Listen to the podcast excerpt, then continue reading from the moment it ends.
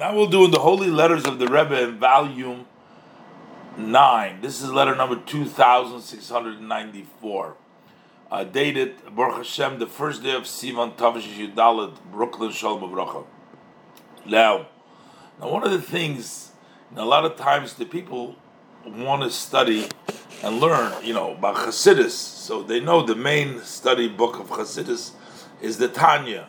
However, the Tanya, somebody who's not uh, experienced in that study or even in that line of thinking, find it kind of difficult. Sometimes it's very discouraging. People think, oh, I'm going to pick up a book, you know, oh, I'll just read it. Oh, in English, I understand English, so I'll read it, you know, translate it in English. It's still, it's a little bit challenging. You got to get used to the ideas, you got to get used to, to the chain of thought, like everything else. So apparently, here was a, a person was writing to the Rebbe that he was learning the Tanya, and the Rebbe is trying to tell him, you know what?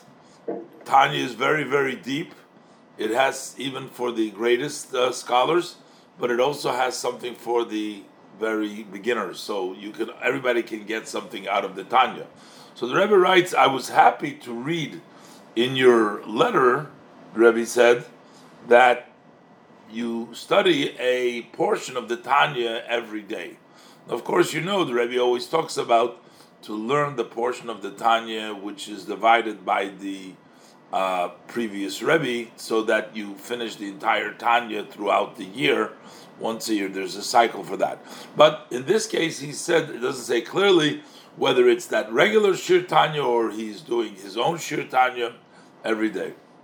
So the Rebbe says it's known the expression of the Chabad leaders about the Tanya that even the greatest amongst the great cannot really fully uh, reach the total depth of the Tanya.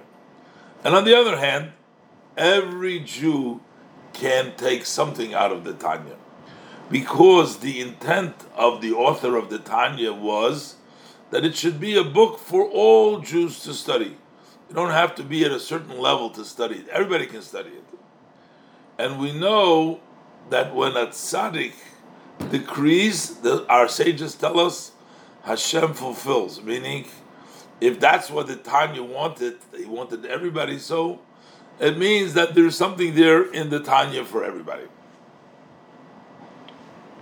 Now, uh, it doesn't say, but maybe he was writing to the Rebbe that it's hard for him. The Rebbe says, you know, there is a rule which Rebbe keeps on saying, Yogaita umotzoso. Means if you put an effort, then you'll find.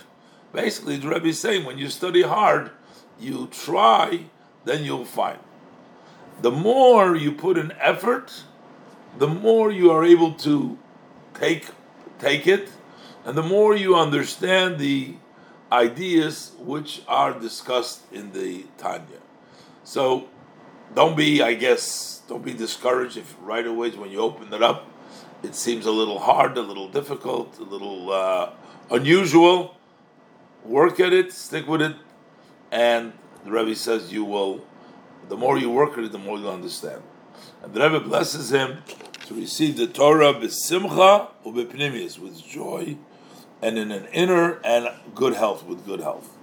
So the Rebbe encourages him to learn the Tanya, and Rebbe says to him, even the greatest of the greatest can't fully comprehend it, and on the other hand, even the one the beginners, uh, everybody can take something. That was the intent, and therefore the Rebbe says the more you work at it, the more you'll able to